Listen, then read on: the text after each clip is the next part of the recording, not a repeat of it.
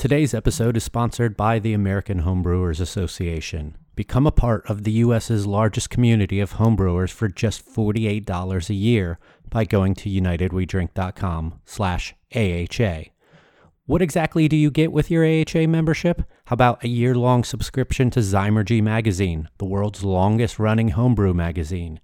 Exclusive deals and discounts at over 2,000 breweries, bars, and bottle shops across America discounts on Brewers publication books and merchandise, access to a huge library of previous HomebrewCon seminars and talks, and early access to purchasing tickets to each year's Great American Beer Festival and Savor. Sign up now by going to unitedwedrink.com slash AHA and get a year's membership for just $48. And if you sign up now, you'll get a free gift What's that gift? I'm not saying. You need to go see for yourself. It's pretty great.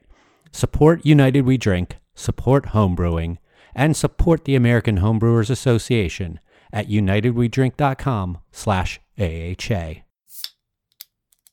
The opinions and statements in this podcast do not represent those of the host's employers, coworkers, family, or imaginary friends. Now enjoy the show. Because there aren't enough beer podcasts in the world, welcome to United We Drink.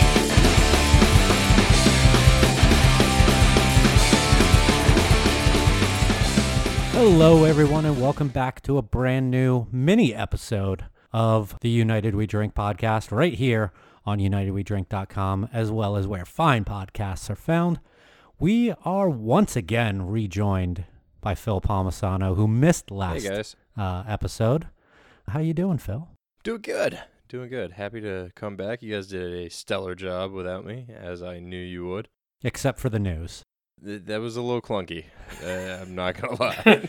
We Too many acronyms. yeah, Uh, it, I liked, I liked the man. I really wish Phil was here to tell us what this acronym meant.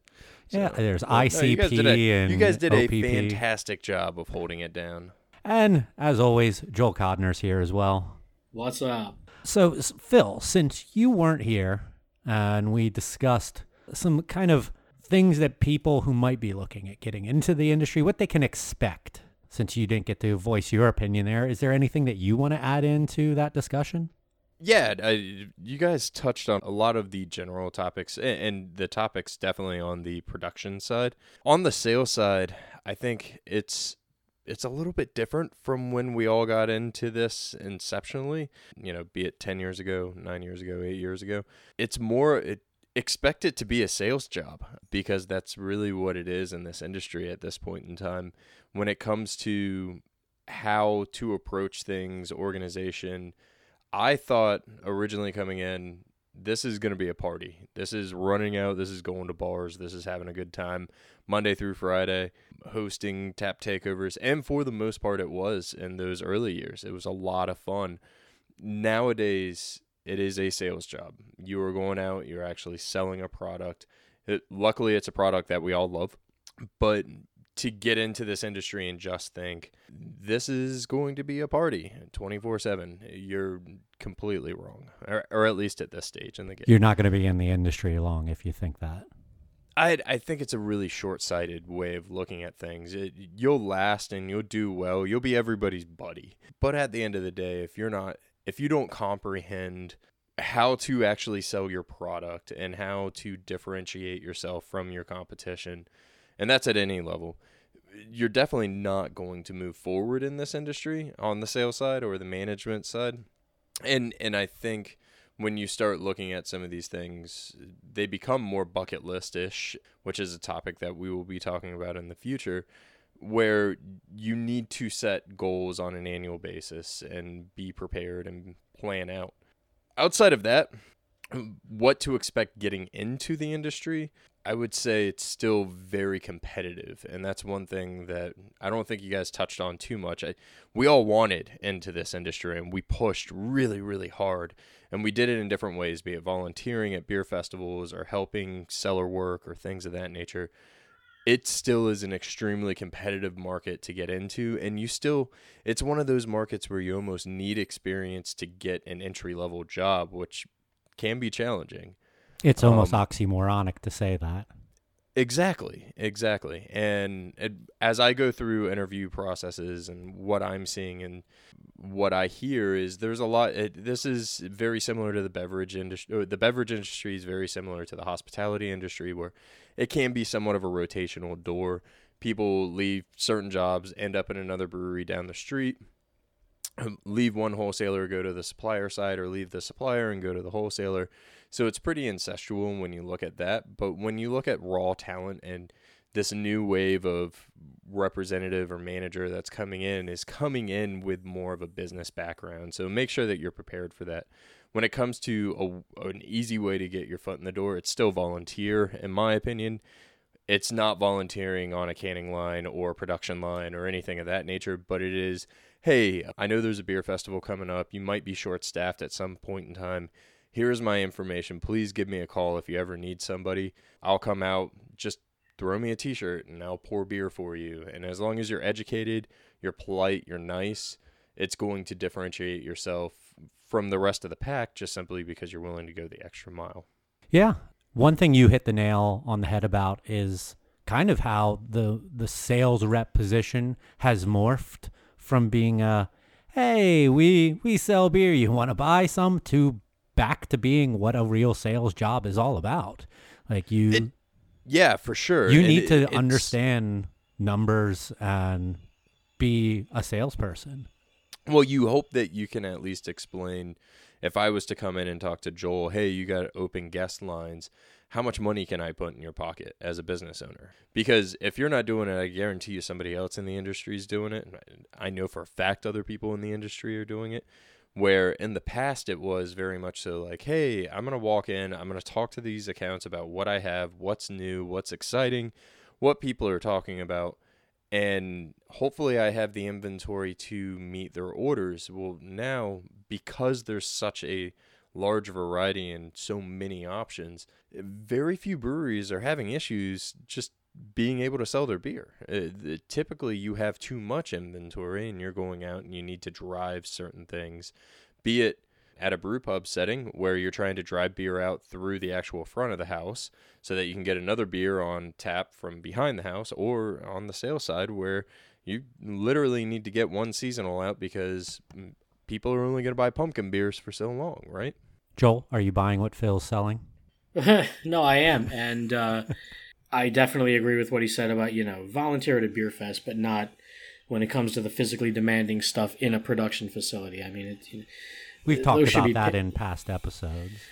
Yeah, yeah, for sure, and and it, it definitely uh, always could use some reiteration. And you know, I you know Phil Phil's expertise is definitely on the sales side. Obviously, mine's not. I'm in a non-distributing brew pub, so I don't have to uh, worry about it from that angle too much. But it's it's interesting how it evolves as the industry grows as fast as it does. You know, we've talked so many times about how many breweries we have, how many are in the pipeline, and uh, they, they just keep coming and coming. And I, I want to reiterate, you know, that the things I said on that episode, I, I don't want to turn anyone off from the industry. I still love it. I still think it's the best. I'd much rather be doing what I do now than, than sitting in a cubicle but um, I, I, just like to give people realistic expectations. And I know people have been very put off sometimes when I interview them for cellar work or, or any of these other positions because, you know, I'll tell them, like, it's a hot warehouse or, you know, you're going to be on your feet all day. You know, I try to give realistic expectations and I, I let them know that, that I'm not like, I'm not trying to tell you you don't want this job. I'm just trying to let you know how it really is. Because, like we've said, a lot of people only know what they see on Instagram or Facebook and all the bro handshakes and collab photos and all the glorious, you know, glamorous travel stuff, but it's real fucking work, man. And uh, I don't I don't think everybody is really up for it. You know, we've I, I've hired some people at different breweries that I really thought would rise to the occasion and man, I mean, bunch of fucking lazy scumbags, but but uh then, then there's a lot of you know great people who really surprise you. I mean, our good friend Darren at our last brewery, he was like the loss prevention guy at Best Buy with no brewery experience whatsoever, and I wish I had ten of him. I wish I could clone him. I mean, talk about awesome worker. I completely agree with Joel. It, by no means am I trying to deter people from this industry as well because I I love it. I I think it's great. We've all talked about it, and I mean, shit, we do this podcast because we like this industry so much. And and there are things that you can do if you want to get into the production side that you can volunteer that are safer within the warehouse um, and around the brewery. Do you have anything else you want to add into uh, this discussion? No, I thought it was a great topic. Awesome. All right, let's move on to some Q&A. Feel free to submit your own questions for us to answer on the show. Go over to the contact form on our website, unitedwedrink.com slash contact, and send us a question, uh, and we may read it on a future episode. You can also uh, message the show on any of our social media or reach out to any of us personally. And uh, yeah. So, first question comes from friend of the show, Cindy Palmisano. Sounds familiar. Hi, Mom. what is your favorite winter seasonal release? Is there anything that you're looking forward to? Phil, why don't you start first? Oh, gee, thanks. Uh, I feel like she's trying to Christmas shop for me. I personally am looking forward. I, I look forward to two things every winter. Uh, unfortunately, one of them ends this year, which is the Bruery 12 Beers of Christmas. I love the hunt for that uh, series, I guess, holiday season uh, release. And then also Wake and Bake from Terrapin Brewing. Nice. Sierra Nevada celebration, man. I was uh I was going crazy about it a couple weeks ago on that one. Oh, Mike's got one. Yeah. Um, holding his bottle up to the camera, and uh, yeah, I mean, how, how can you go wrong with that? It's a great beer. Uh, I too look forward to celebration every year. I also look forward to Old Fezziwig and Holiday Porter from Sam Adams that are always in the uh, the, the variety pack. Um, Is isn't Fezziwig uh, going solo this year? uh, you, I believe, sent a link about that a couple weeks ago, and I haven't seen anything else about it since then. I, if it is, that's awesome. I know there's so many people that have been clamoring for that for a long time, but my like the Sam Adams variety packs are usually pretty solid, but the winter one every year, it, it has usually the least amount of change in it because you always have Boston Lager, you always have Winter Lager, you always have Old Fezziwig, Holiday Porter, and the Chocolate Bock. The Chocolate Bock's very good too. Oh yeah. Uh, and that kind of leaves room for one extra beer uh, each year. But yeah, Old Fezziwig, Holiday Porter, Celebration. Those are the ones I always look forward to. you think we're gonna see seasonal seltzers? I hope not. I, I mean, there's already a cranberry. What is that, Bon and Viv? So I, that's pretty seasonal, I guess, if you want to go there. I could see that working for that because cranberry's tart, but like you get A into some of Santa the Claus spices. line.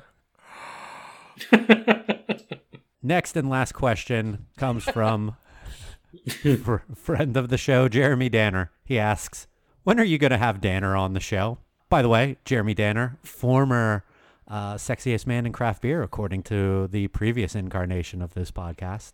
Uh, I listen. I would love to have guests on the show. We just got to figure out a logistical way of making it happen. I think Danner would be great, unless he's referring to his wife or his kid. I, I don't know. He just said Danner. I would It could be the small child on. roommate. Yes. We yeah. I say we as just- soon as we can get a guest on. As and soon as we how can we can figure, figure out how guests work on this show. Let's book it right now. He's our first guest on United We Drink. Ooh, Sean Nordquist Quat- is going to be Quattro. mad. Sean didn't ask. Yes, he did. You know, uh, he didn't ask in a question. Not he sent us an email about it a long time ago. it Uh, didn't get read on the podcast. It doesn't exist. All right, so that's it for our Q and A. Very light this week, light-hearted, if you will, as well. So go ahead and send in your questions. We're always accepting them, and we'll read it on a future episode, no matter how crazy, as you see there. We are going to get into recommendation time for everyone to give out a recommendation on something that they uh, think that you should be watching, reading, listening to, or paying attention to. I'll start things off here. I highly recommend Letterkenny on Hulu. Uh, I've seen so many people on Twitter talk about this show for a long time. Finally decided to pull the trigger on it. Watch seven seasons worth of it. There's only six episodes per season. It is one of the funniest, well written things. Like, It's a little difficult because Canadian accents, Canadian slang, Canadian jargon, but you pick up pretty quick. Awesome show. I recommend the movie Klaus on Netflix. Um, if you have tiny roommates of your own, it's a uh, great brand new Christmas cartoon talking about a little bit of a different twist on the story of Christmas. Overall, I have to say it's probably in my top five Christmas movies, which Wow. does not include Die Hard. That is not a Christmas movie. Oh Hard Jesus stance Christ! on that one. Are you serious? Hard serious? stance on that one. Yes, absolutely. Ah, this is supposed to be a mini episode. I'm going to argue for an hour about this. I knew it. That's why I said it. What You about can Lethal wait till next week. Lethal Weapon? Nope. Oh Christ! I, You got a lot of work to Gremlins do isn't here. either, and I love Gremlins. I'll go along with that. Movie for me. I'll go along with that. I don't give a shit about Gremlins. I mean, Gizmo was a Christmas gift. Yeah, that's about as Christmas as it gets in that movie. I mean, Well, I mean, the Gremlins are singing and dancing in the Macy's window or whatever department store window that is. Are you sure you're not arguing for it being a Christmas movie? I'm just counter arguing everything Joel says right now. Sorry, Joel, Joel. what do you recommend? I'm going to recommend uh, viewing Die Hard every Christmas season. Perfect. I, I I even have like the Die Hard coloring book, and I'm not coloring it. I'm going to leave it mint, mint condition. I've got the Die Hard Funkos. It wasn't until those things came out that I finally bought those goddamn Funko things, and now I have like 20 of them. But come on. Okay, uh, well, I guess I will recommend uh, if you are a fan of the toys that made us on Netflix. A really great series that goes behind the scenes and tells some origin stories of action figures like Ninja Turtles, He Man, uh, a bunch of other stuff. They now just came out with the movies that made us, and I watched. I think it's only a four episode season, but they have uh, Home Alone and Die Hard. Great behind the scenes stuff, great backstory, all the production woes and uh, directors, producers, all sorts of people um, commenting and, and, and telling how these movies were made. Really awesome show. Pretty quick episodes. I definitely recommend that.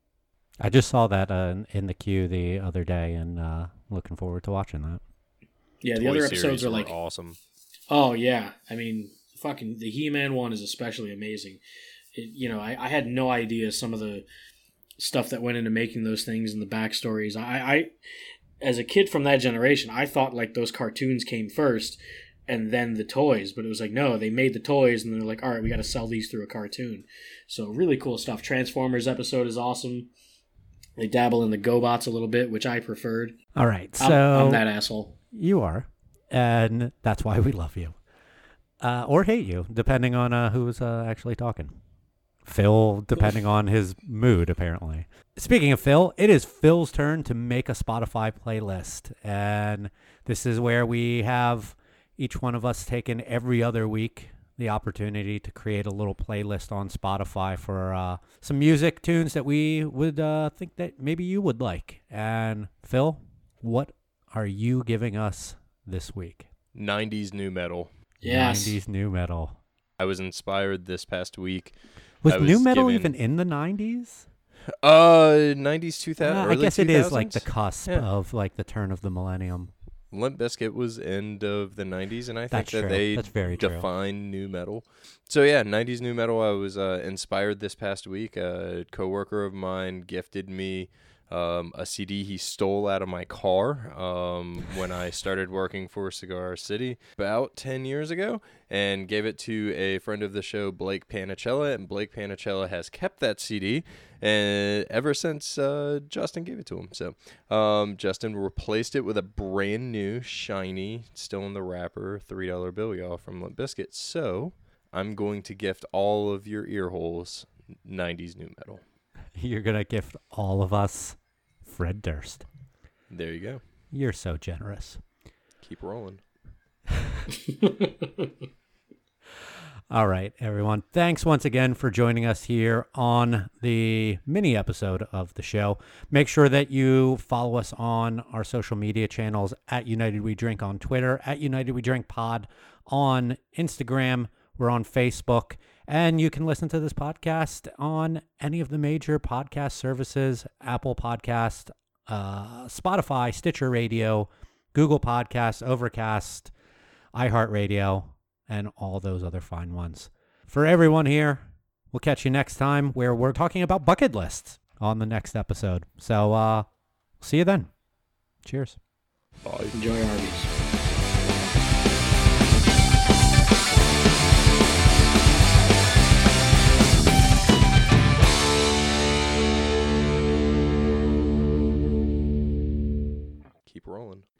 Rolling.